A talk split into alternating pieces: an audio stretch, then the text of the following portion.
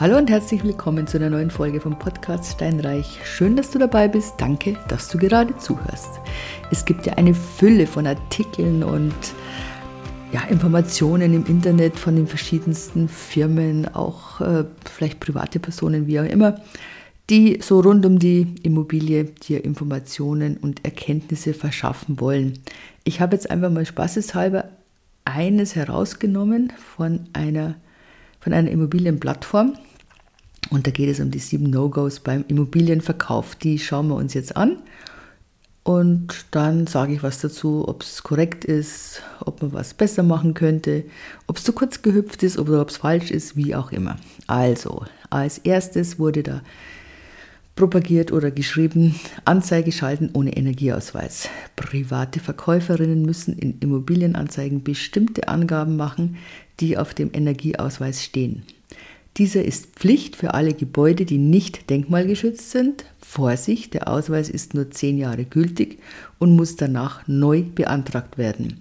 Wenn Sie ihn bei der Immobilienbesichtigung nicht vorlegen können, riskieren Sie ein Bußgeld von bis zu 15.000 Euro. So, also das, was steht, ist korrekt. Dazu kommt aber auch natürlich Makler und ähm, professionelle Immobilienanbieter müssen zwingend diese Angaben machen, genau wie die privaten, die sind aber nicht ausgenommen. Auch äh, mit dem Denkmal geschützt und dass der Ausweis nur zehn Jahre gültig ist, das ist absolut korrekt, ebenso wie das Buchsgeld. Wenn es übrigens ein Makler hat, die Anzeige oder die Anzeige schaltet, wenn der Makler das Objekt in der Vermarktung hat, dann könnten es sogar beide treffen mit dem Bußgeld. Wichtig ist auch, ähm, dass man nicht hinschreibt, ja, das liegt dann zur Besichtigung vor, der wird gerade erstellt, wenn es den schon gibt. Das darf man nicht machen. Also das kommt dann auch irgendwann raus. Und wenn dann ist zum Beispiel nur, ich male jetzt mal es ganz schwarz, du hast einen Interessenten, du hast da drin stehen, der Energieausweis wird gerade erstellt, dann triffst du den in der Wohnung, sage ich mal, dann legst du ihm tatsächlich den Energieausweis vor und da steht jetzt drin, aha, der wurde ja schon vor fünf Jahren erstellt, der ist gültig, es ist alles in Ordnung. Dann sagen wir mal, der Interessent bekommt diese Wohnung nicht, bekommt ein anderer, dann ist er so wütend, dass er sagt, boah, der hat reingeschrieben, der wird erst erstellt, in Wirklichkeit gibt es den ja schon und er zeigt dich an. Ich weiß, es ist unwahrscheinlich, aber glaube mir, das gab es schon. Okay, dann No-Go Nummer zwei: Mängel und fiese Nachbarn verschweigen. Wer Mängel an einer Immobilie absichtlich verschweigt, kann bis zu zehn Jahre für deren Beseitigung haftbar gemacht werden. Schlimmstenfalls kann wegen Verletzung der Aufklärungspflicht sogar der Kauf rückgängig gemacht werden. Als versteckte Mängel gelten nicht nur ein undichtes Dach oder Fehler bei der Baugenehmigung, Schon bei der Unterschlagung schwieriger Nachbarn hört für den Bundesgerichtshof der Spaß auf. Ja, also natürlich darf man keine Mängel verschweigen, das ist ja ganz klar. Und dass das ähm, rückgängig gemacht werden kann, der Kaufvertrag, auch das ist korrekt. Und es ist ja korrekt, dass es nicht nur jetzt ein Sachmangel sein kann am Haus, also wie jetzt zum Beispiel ein undichtes Dach. Nein, es können natürlich auch andere Sachen sein. Es gab sogar mal einen Fall, da hatte der Nachbar einen Teich mit wahnsinnig vielen Fröschen. Und die Immobilie wurde im Winter besichtet, da waren die alle nicht da, im Winterschlaf oder wie auch immer. Und ähm, irgendwann haben sie halt ihr Froschkonzert gestartet.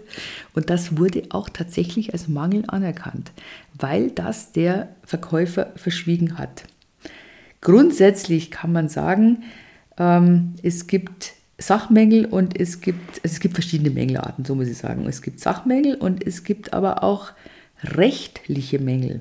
Es gibt versteckte, es gibt offene, es gibt arglistig verschwiegene oder es gibt einfach Mängel, von denen der Käufer, äh, Verkäufer keine Ahnung hat. Dann passiert natürlich nichts. Generell ist es so, dass du eigentlich ähm, fünf Jahre Anspruch hast nach Übergabe des Vertragsobjektes beim Neubau. Und ansonsten, wenn du das nicht gleich merkst, dann gilt diese Frist die da äh, zu laufen, beginnt natürlich erst, wenn du das merkst. Das ist ja ganz klar. Vorher, wenn du das nicht weißt, dann kannst du ja das nicht sagen. Ja? Also die Verjährung beginnt wirklich erst dann, wenn der Käufer davon Kenntnis erlangt hat. Und das ist so diese normale Verjährungsfrist von drei Jahren, aber mit der Höchstfrist von zehn Jahren. Das ist im Prinzip korrekt. Nicht korrekt ist jetzt in dieser Aussage, wenn es sich um Rechtsmängel handelt. Was ist ein Rechtsmangel? Der wird definiert als ein Mangel, der den Gebrauch einer Immobilie einschränken oder unmöglich machen kann. Zum Beispiel jetzt ein Schwarzbau. Und das ist halt hier äh, falsch. Fehler bei der Baugenehmigung. Wenn es ein Schwarzbau ist, dann hast du leider, das hast du, sondern der Verkäufer haftet 30 Jahre dafür. Oder wenn jetzt ein Wegerecht verschwiegen wird, das passiert in Bayern eher nicht, weil das im Grundbuch steht, aber in anderen Ländern kann es durchaus passieren, wenn der Verkäufer, äh, wenn der Käufer das Baulastenverzeichnis nicht, ansch äh, nicht anschaut. Also nochmal, das ist jetzt hier nicht ganz korrekt eben weil die Rechtsmängel mit dieser Baugenehmigung haben wir bis zu 30 Jahre ist der Verkäufer in der Haftung.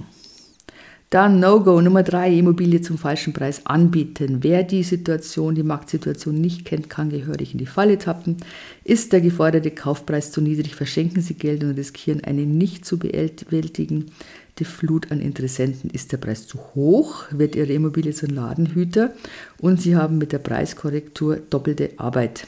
Der Marktwert ergibt sich aus Faktoren wie der Wertsteigerung von Immobilien vor Ort, dem Kaufpreis im Anschaffungsjahr und der Bankbewertung. Unabhängige Gutachterinnen kosten zwar, können sich aber lohnen. Ja, ich meine, es ist, sag's dir ganz ehrlich, momentan wirklich schwierig den richtigen Preis zu finden. Die Gutachterausschüsse helfen da nur bedingt, weil die natürlich immer auf Preise aus der Vergangenheit zugreifen. Und manchmal denkt man sich, ich habe ein Objekt, wow, das geht weg wie geschnitten Brot und dann will es keiner haben. Also es ist wirklich seltsam. Ob ich jetzt da immer zwingend einen Gutachten anfordern würde, das ist dahingestellt. Ich meine, wir machen ja sachverständige Einwertung und wir bemühen uns natürlich, den Marktpreis zu treffen. Dennoch kann es passieren, dass der Verkaufspreis höher oder niedriger ist als der von uns festgestellte Marktpreis und dann sich einen tatsächlich einen öffentlich bestellten und vereidigten Gutachter zu nehmen für etliche tausend Euro. Also ich glaube, das ist nicht nötig. Ja, aber generell die Aussage, Immobilie zum falschen Preis anbieten, ist immer ungut. Dann haben wir No-Go Nummer 4, auf die Reservierungsgebühr verzichten. Wenn Sie vor dem Unterzeichnen des Kaufvertrages keine Reservierungsgebühr fordern, sinkt für KäuferInnen die Hemmschwelle, wieder abzuspringen. Sie haben schließlich bislang kein Geld investiert. Erfahrungsgemäß erhöht sich, Gebühr, erhöht sich durch die Gebühr die Chance auf einen schnellen Verkauf. Achtung, lassen Sie die Reservierungsgebühr unbedingt notariell beurkunden, sonst ist sie im Ernstfall nicht rechtskräftig. Ja, also das ist jetzt, da gibt es einiges, was da einfach nicht stimmt oder was nicht sinnvoll ist. Ähm, nicht rechts, also das ist notarielle Beurkunden einer Reservierungsgebühr, finde ich einfach blöd, muss ich ganz ehrlich sagen. Es ist vielleicht, haben die das gemeint, man kann eine Gebühr verlangen, die liegt zwischen 10 bis 15 Prozent der späteren Maklerprovision. Wenn die höher ist, dann muss sie tatsächlich notariell beurkundet werden, damit sie rechtlich bindend ist. Das heißt, Reservierungsgebühren nochmal zwischen 10 und 15 Prozent einer ähm, Maklerprovision ist in Ordnung.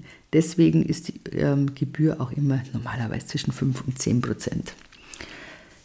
Das ist ein bisschen ein Mischmasch drin in diesen, ähm, soll ich sagen, es ist kein roter Faden in diesen Artikel, weil einmal reden sie von privaten Anbietern, dann kommt wieder der Makler ins Spiel. Wir machen das höchst selten, die Reservierungsgebühr. Ähm, wir haben das eher gemacht, wenn es wirklich einen totalen Run gab auf die auf die Immobilie.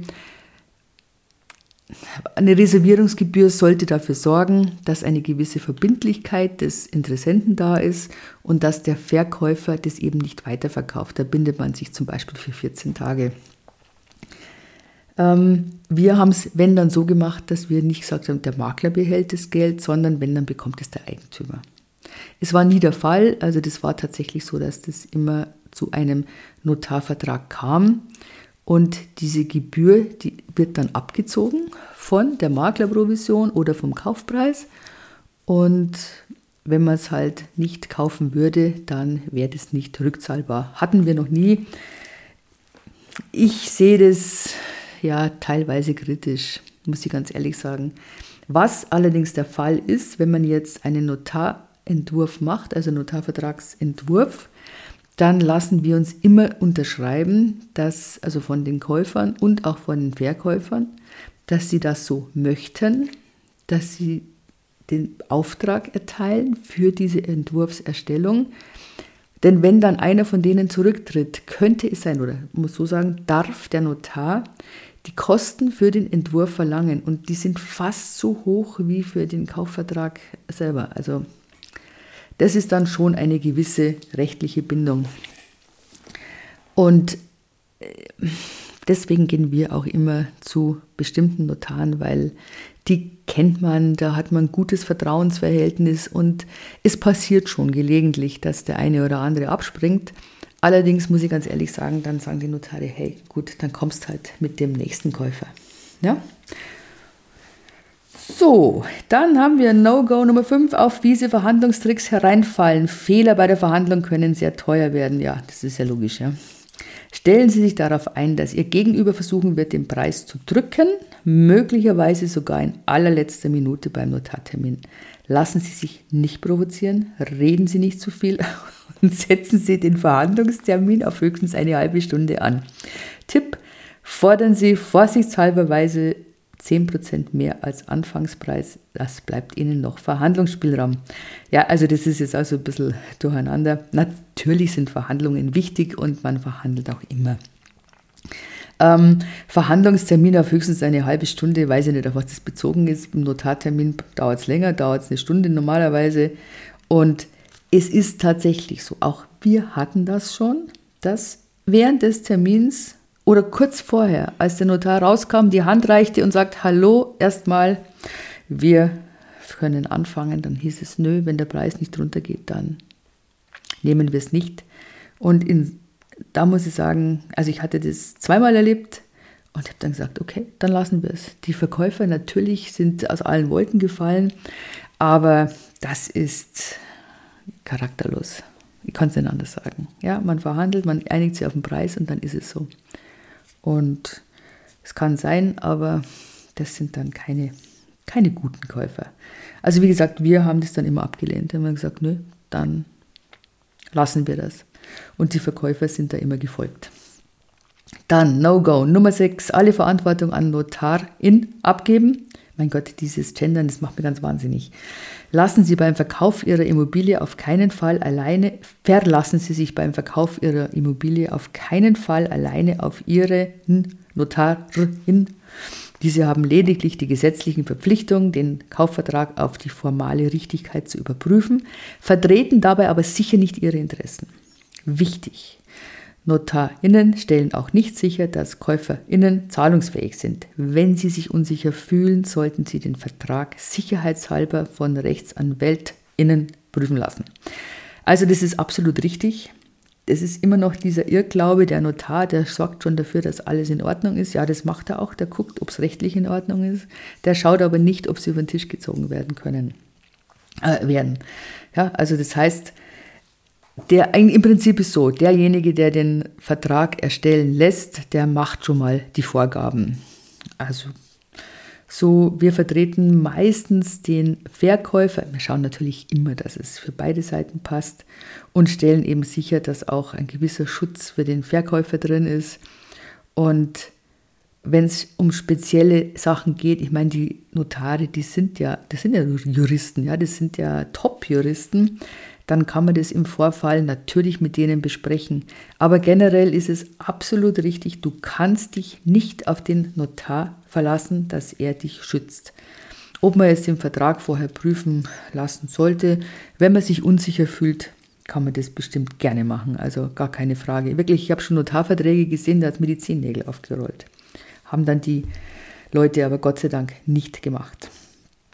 So, dann haben wir No-Go Nummer 7, Regeln für die Spekulationssteuer beachten. Wer ein Haus oder eine Wohnung verkauft, muss Spekulationssteuer bezahlen. Diese sollten Sie mit einberechnen, wenn Sie den Kaufpreis festlegen.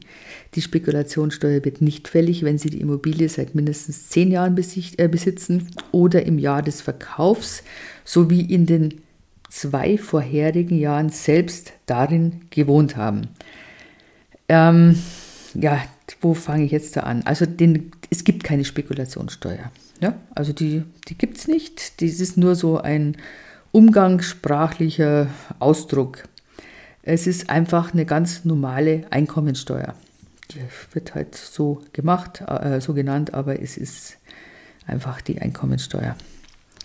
Wird draufgelegt. Ja, dann heißt es, du sollst dir die ähm, draufpacken. Ich meine, du kannst ja nicht einen Wert nehmen und dann packst du das alles mit drauf, weil du die Steuern zu zahlen hast. Ich meine, was, das ist doch nicht die Sache des Käufers.